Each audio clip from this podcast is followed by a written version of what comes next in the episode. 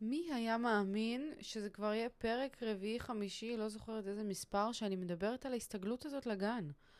כאילו, מי חשב לעצמו או העלה על דעתו שיהיה לי כל כך הרבה ups and downs בדבר הזה? אם הייתן שואלות אותי לפני אה, אה, כמה חודשים אפילו, לא? בואו נלך, לא נלך רחוק מדי. הייתי אומרת לכם, איזה שטויות, לשים אותו בגן זה הכי כאילו קלה קלות, זה כל כך obvious, זה כל כך זה. אבל הדבר לא באמת פשוט כמו שנדמה, ויש הרבה עליות וירידות בתוך התהליך הזה. והיום חוויתי באמת משבר מאוד קשה עם, ה... עם היום השלישי של ההסתגלות. הרגשתי שלא רוצים אותי במקום, שפעם ראשונה די דוחפים אותי החוצה, גורמים לי להרגיש לא בנוח עם זה שאני רוצה להיות קרובה לילד שלי ולעזור לו להסתגל. וסיפרתי לעצמי בראש את כל הסיפורים האפשריים וההגיוניים ללמה הוא צריך שאני אשאר לידו. למה לא מעניין אותי בכלל שאין עוד אמהות שנשארות, ולמה אני רוצה להישאר עד שהוא ירגיש בנוח. ואחרי שבאמת ספגתי הרבה מאוד רגשות קשים ולב כבד לאורך כל היום, הבנתי לעומקם של הדברים מה באמת מסתתר כאן ואיך באמת אני מתמודדת עם זה בצורה לא נכונה. פרק 141 זה הצורך בשליטה שמוציא אותך מדעתך. פתיח והתחלנו.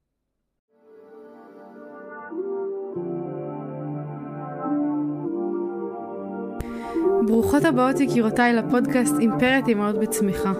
כאן אנחנו מדברות תודעה, אהבה ואמת, בשילוב עם כל השיעורים והניסיונות והקשיים שאנחנו עוברות בדרך, הן באימהות והן בחיים בכלל. אז רגע לפני שאנחנו מתחילות, תפתחו את הראש, תנקו את המחשבות ותהיו מוכנות לצלול פנימה. הנה זה בא.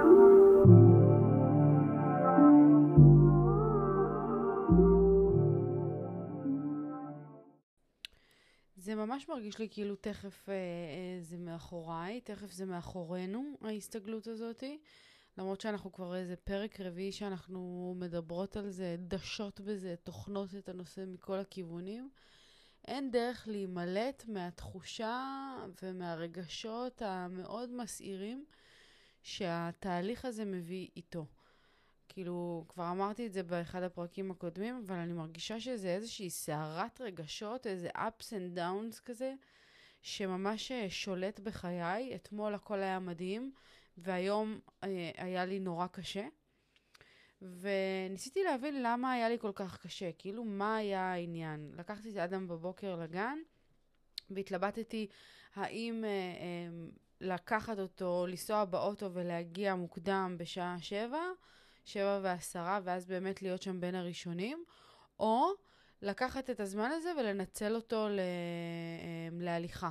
ללכת איתו ברגל, לתת לו לנשום אוויר, לראות קצת בחוץ. אני מאוד חושבת שיש uh, חשיבות מאוד גדולה לשמש על הבוקר, לספוג קצת אותה ולנשום את האוויר ולראות קצת ירוק בעיניים. ובסוף החלטתי באמת לעשות איתו את ההליכה הזאת, אבל המחיר ששילמתי היה זה שאני אגיע מאוחר יותר. וכשהגעתי מאוחר יותר כבר התחל, הבנתי כאילו והרגשתי מצידה של הגננת את החוסר סבלנות כבר לזה שאני ממשיכה להישאר. כאילו נכנסתי באהלן אהלן שלי, התיישבתי שם על הרצפה, ובאתי להעביר איתם עוד איזה שעה, כמו שעשיתי אתמול, כאילו יום לפני. והיום זה לא בא לה כל כך טוב. כך הרגשתי. כאילו היא אמרה לי אה, במילים כאלה או אחרות שזה כבר היום השלישי, ובדרך כלל אין שום אה, אימא שנמצאת אה, בגן בשעה כזאת, ביום כזה, וגם לא הייתה אף אחת חוץ ממני. וכאילו במילים שלה ובהתנהלות שלה ובאיך שהיא... אה, אה, דיברה וזה, הבנתי שהיא לא רוצה שאני אהיה ושאני מגזימה. ושכדאי שאני אתקדם הלאה ואני אשחרר, כי אני רק עושה נזק לאדם ולשאר הילדים. ואני חייבת להודות שאני נפגעתי. כאילו, הרגשתי צורך להתגונן מהשנייה הראשונה שנכנסתי. הרגשתי צורך להתגונן ללמה למה אני רוצה להישאר, למה חשוב לי להישאר, למה אני חושבת שהתינוק שלי צריך את זה יותר, ולקחתי ללב את זה שהיא לא מעוניינת שאני אהיה. וחיכיתי, הייתי שם בוא נגיד משבע, שבע וחצי הגעתי. שבע או שלושים וחמש, אמ, עד שמונה שהסייעות הגיעו, ואמרתי לכם את הסייעת שאדם אוהב במיוחד, ורציתי לחכות לה, כדי שאני אוכל להעביר אותו אליה. ו... ובאמת הרגשתי איזה חוסר נעימות בזמן הזה שהייתי שם. וחוסר הנעימות הזה גרם לי להיעלב, והעלבון הזה שחוויתי, די לקחתי אותו איתי לאורך כל היום.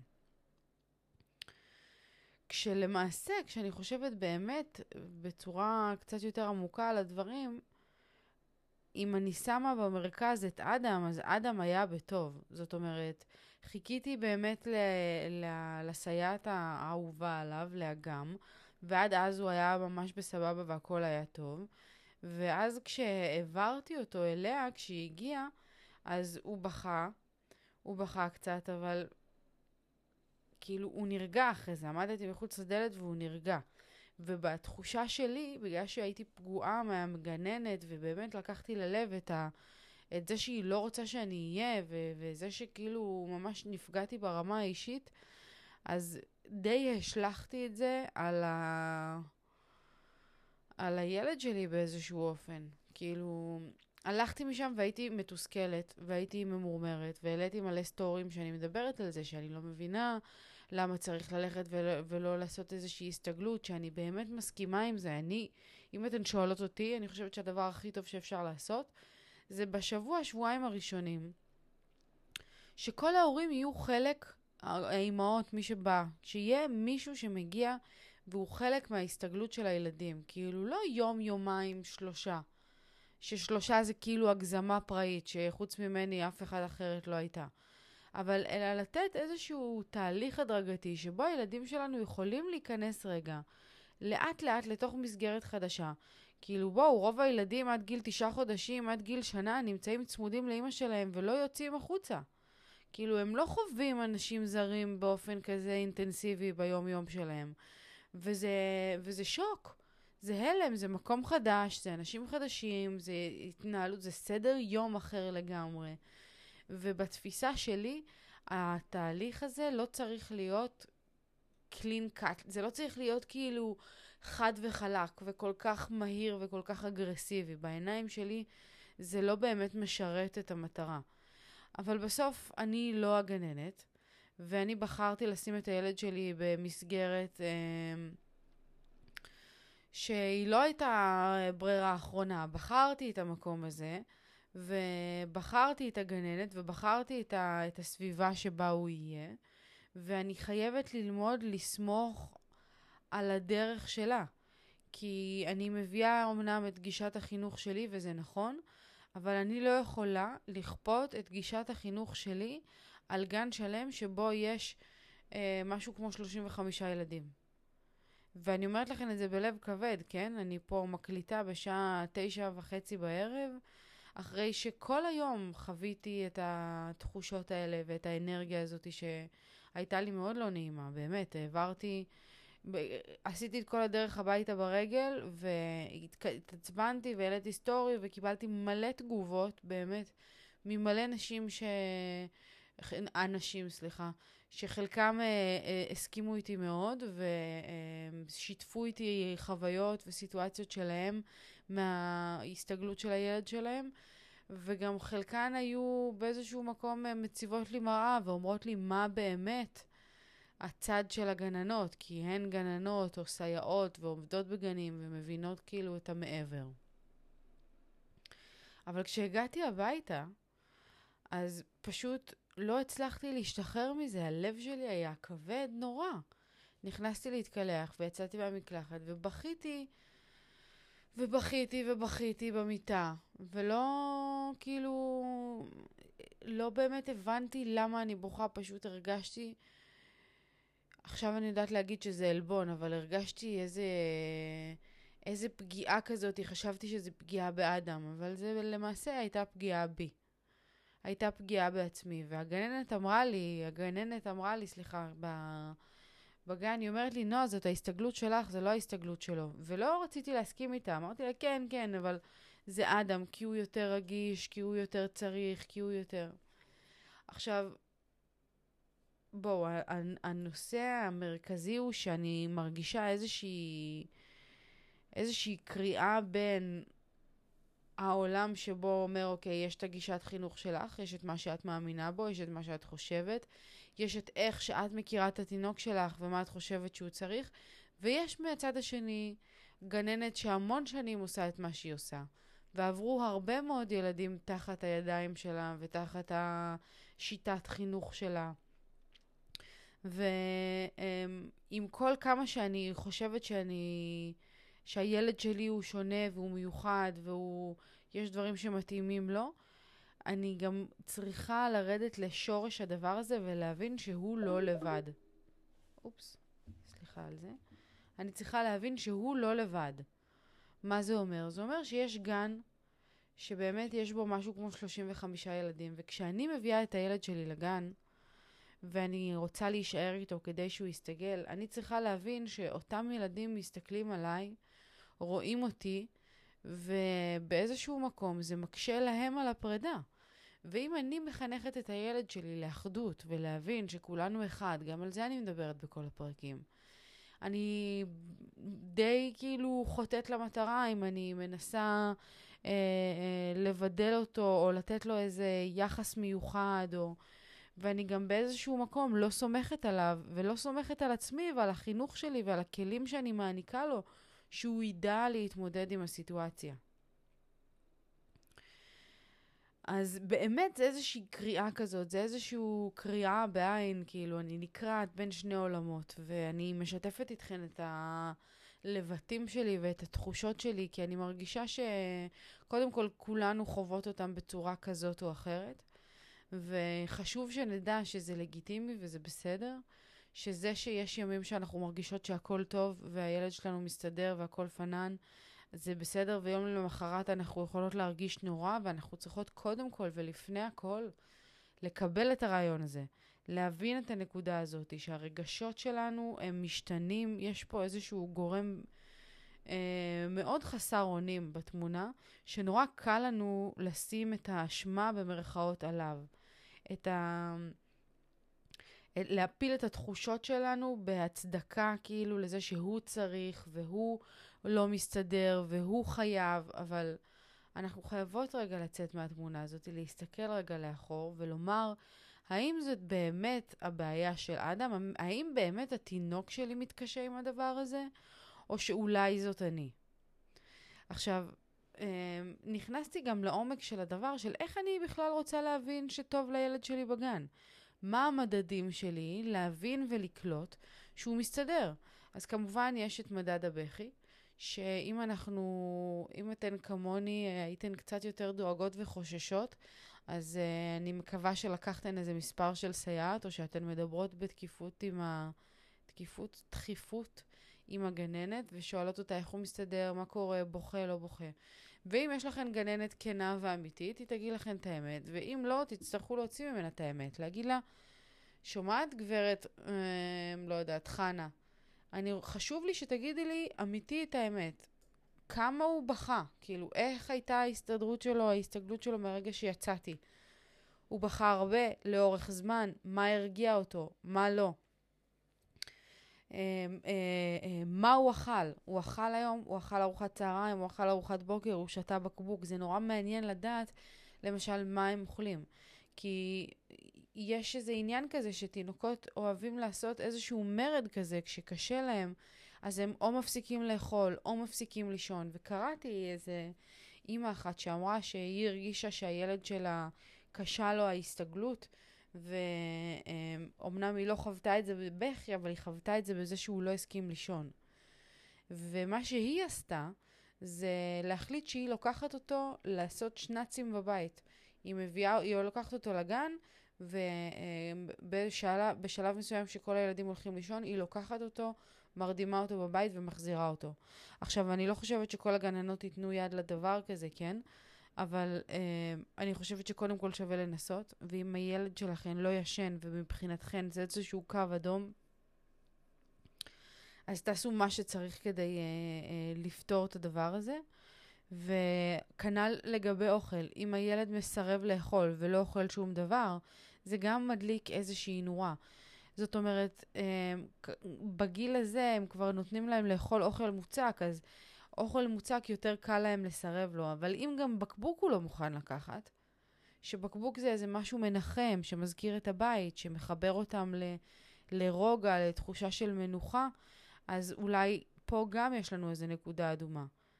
ודבר נוסף שאנחנו צריכות לזכור, שבאמת אה, כל הדברים האלה שאני מציינת פה בפניכן, זה הרבה אה, לקחים שלמדתי מהרבה דברים שבנות כתבו לי, מהרבה הודעות שבאמת אה, שיתפו איתי ומידע שחלקו איתי, שאני מאוד מעריכה את כל מי שפונה אליי ומשתפת אותי במחשבות שלה, בהתמודדות שלה.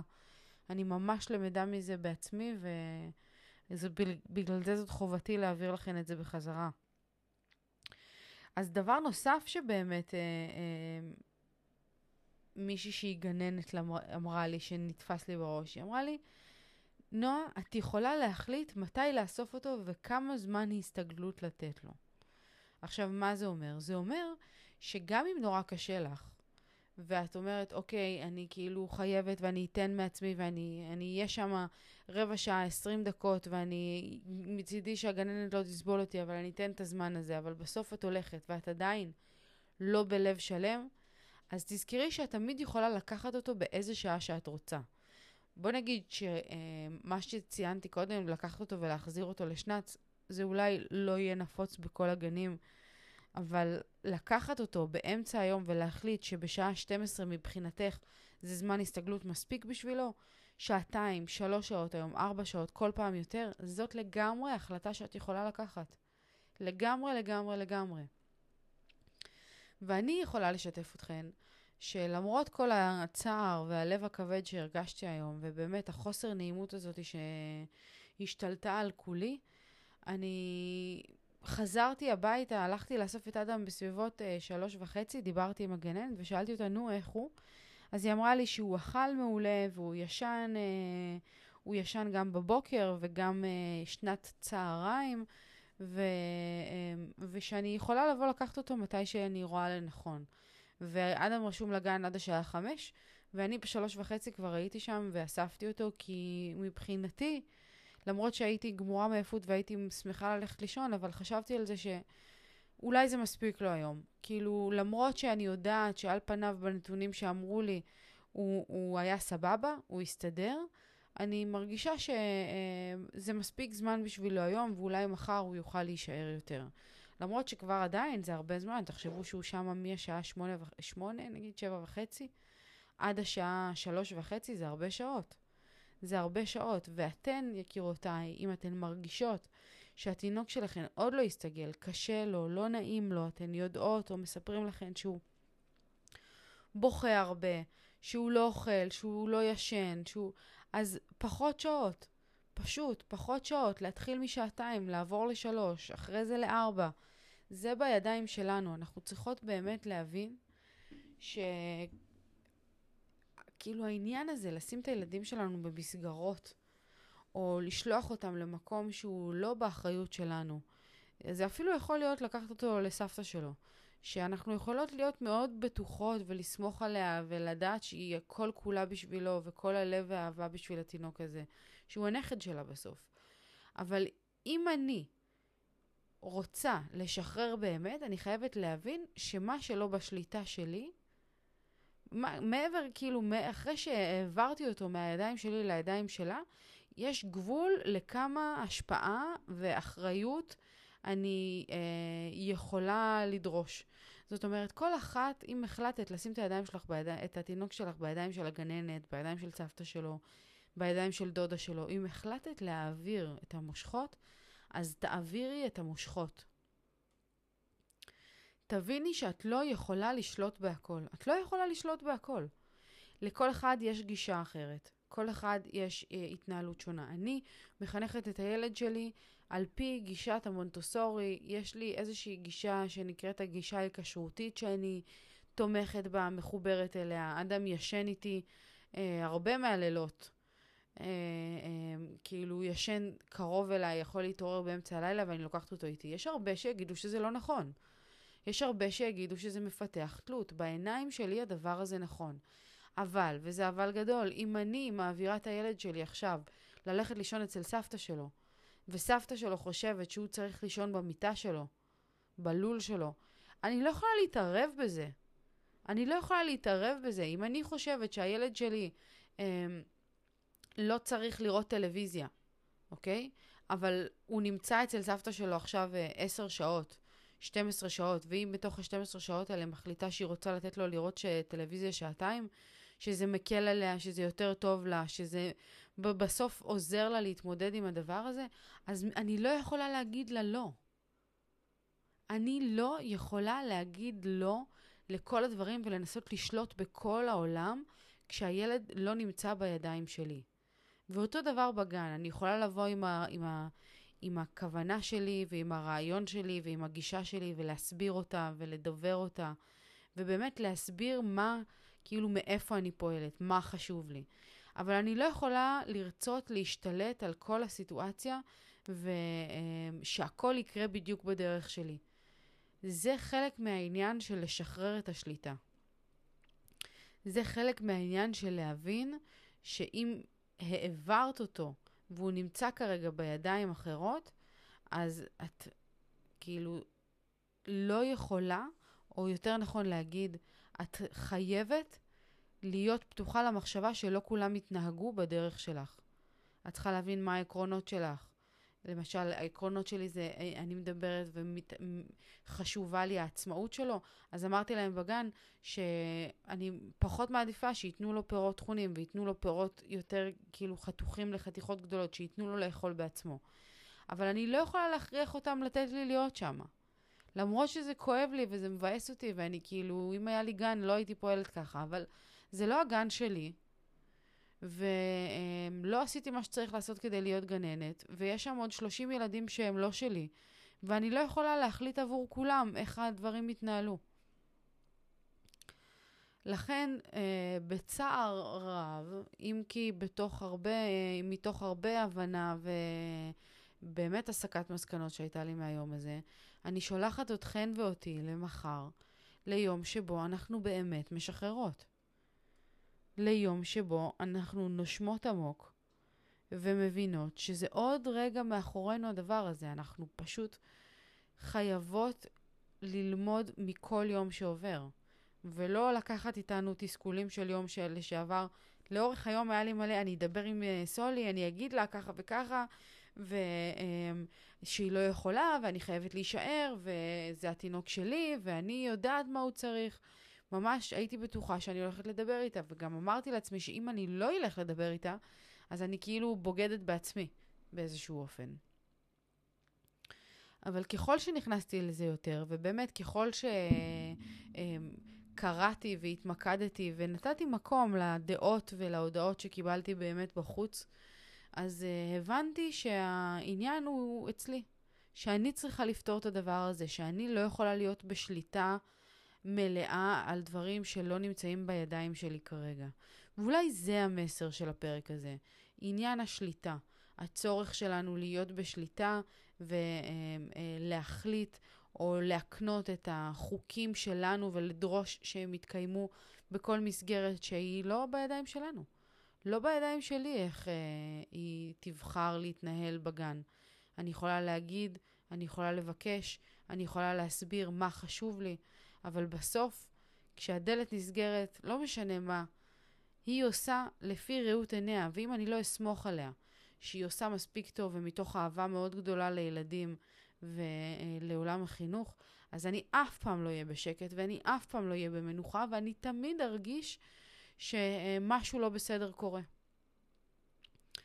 ולא אני ולא אתן רוצות להיות במקום הזה, כי יש לנו חיים ואנחנו גם רוצות לפתח ילדים שמחים, עצמאיים, שמסוגלים להתמודד.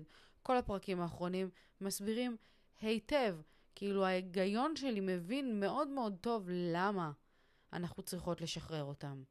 ואם אתן עוד לא מבינות, תחזרו לפרקים אחורה, הכל מוסבר שם היטב.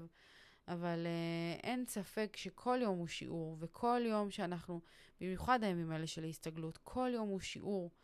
אנחנו עוברות סערת רגשות מטורפת, ואם לא נעצור רגע כדי לבחון למה אנחנו מרגישות ככה, מה אנחנו מרגישות באמת, אז אנחנו פשוט ניצור, ניכנס לאיזשהו כדור שלג מתגלגל, והתוצאה שלו תהיה הרסנית.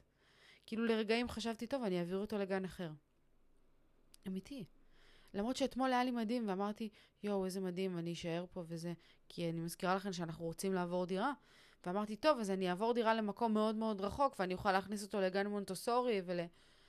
כאילו, בפעם הראשונה שהיה לי משבר, חשבתי איך לקפל את הכל ולהעביר אותו גן. עד כדי כך. כי, כי באיזשהו מקום האגו שלט בי, והבנתי בדיעבד שפשוט נפגעתי מהדרך שבה... נפגעתי מזה שלא רוצים אותי. נפגעתי מזה שמרחיקים אותי מהילד שלי. אבל uh, אני חייבת להסתכל על התמונה הגדולה, להבין שאדם לא לבד, יש פה הרבה ילדים. יש פה uh, צוות חינוכי שיודע מה הוא עושה, ואני חייבת לשחרר, לנשום עמוק ולסמוך עליו. זהו, יקירותיי, אני מזכירה לכן, כמו בכל הפרקים, שהפרק uh, uh, הזה יכול מאוד להיות שלא כולו היה נכון לכן, שהיו דברים שלא רלוונטיים אליכן, שהיו דברים שלא נגעו לכן במקומות עמוקים, וזה בסדר גמור, אבל יכול מאוד להיות שמילה אחת, משפט אחד, דבר אחד, רעיון אחד שהעברתי, היה זה שהייתן צריכות לשמוע כדי להתמודד עם איזשהו אתגר, עם איזושהי בעיה, עם איזושהי שאלה שיושבת לכן בראש כבר הרבה מאוד זמן ואתן לא מצליחות לפתור. אנחנו צריכות ללמוד לזהות את הסימנים את המסרים שהיקום, שהקדוש ברוך הוא טומנים לנו בדרך. זה יכול להיות בצורה של uh, uh, פרק בפודקאסט, זה יכול להיות במשפט שקראנו באינסטגרם, זה יכול להיות במילה כתובה בעיתון, במדבקה על רכב, בפרצוף שעבר, בשיר ברדיו. מסרים מסתתרים סביבנו כל הזמן. אנחנו צריכות ללמוד לזהות אותם, להבין מה נכון לנו, ולאמץ את זה לסיטואציה הנוכחית שאנחנו זקוקים לה. אני אוהבת אתכן מאוד מאוד מאוד, אני באמת, באמת מודה לכן על כל ההודעות, על כל התמיכה בימים הלא פשוטים האלה. אני מקווה שהפרקים האלה עושים לכן טוב, עוזרים לכן להתמודד גם עם האתגר המאוד לא פשוט הזה של uh, uh, הסתגלות לגן חדש, הבאמת פתיחת שנה, פתיחה לאיזשהו צעד חדש שהילדים שלנו וגם אנחנו עוברות. אז uh, זהו, תעבירו את הפרק הזה לעוד מישהי שאתן מרגישות שחייבת לשמוע את זה. ועד אז שיהיה לנו אחלה של יום, אחלה של לילה. אלף נשיקות. צ'או.